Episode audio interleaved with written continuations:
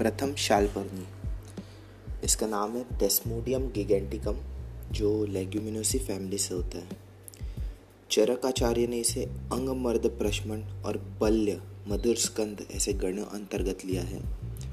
और सुश्रुत ने वितारी गंधादि और लघु पंचमूल के अंतर्गत। ये एक छोटा शूप होता है।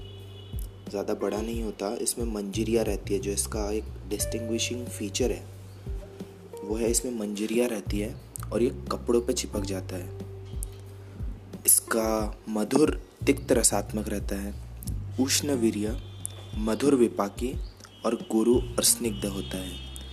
इन सब कारणों से यह त्रिदोष शामक है, क्योंकि यह स्निग्ध गुण का है और उष्ण वीर्य है तो यह वायु को कम करेगा। मधुर, रसात्मक होने के कारण पित्त को कम करेगा। और तिक्त रसात्मक होने से कफ को शांत करेगा।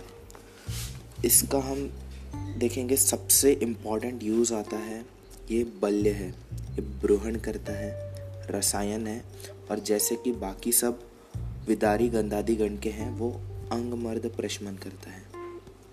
इसका उपयोग प्रजनन संस्था में भी किया जाता है, जो स्ट्रेच मार्क्स आते हैं, सूतिका में, फिर इन सब में तो ये स्ट्रेच मार्क्स हटाता है। इसका जब हम लोग इसका जो पत्तियों का चूर्ण होता है 400 मिलीलीटर पानी में डाल के उसे हीट करना है, उसका डिकॉक्शन बनाना है सौ एम का।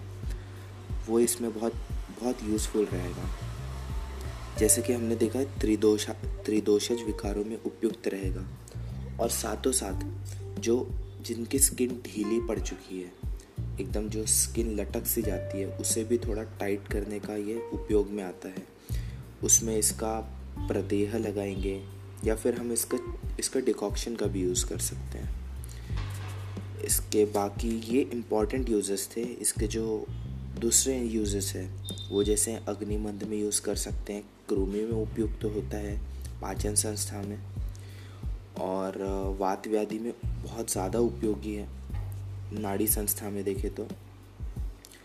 फिर ये हृदय शूल में शाल पड़ने का शीरपाक का प्रयोग करते हैं, जो हृदय शूल होता है, उसमें शाल पड़ने का शीरपाक का प्रयोग करते हैं।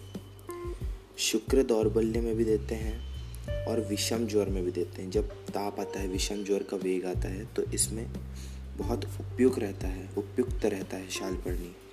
इसका उपयोगतांग है पंचांग, इसका पूरा पंचांग हम यूज़ कर सकते हैं। इसका हम रेफरेंस देखेंगे तो चरक सूत्र स्थान अध्याय 25 में दिया हुआ है। विदारी गंधा, वृक्ष, सर्वदोष हरणम। अर्थात चरकाचार्य ने भी कहा है कि यह वृक्ष है।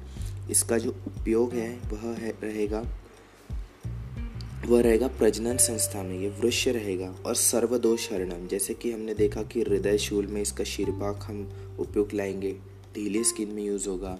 स्ट्रेच मार्क सुतिका में। ये शोणित स्थापन है और सबसे इंपॉर्टेंट है क्षय शोष दौर्बल्य और अंगमर्द में उपयोगिता।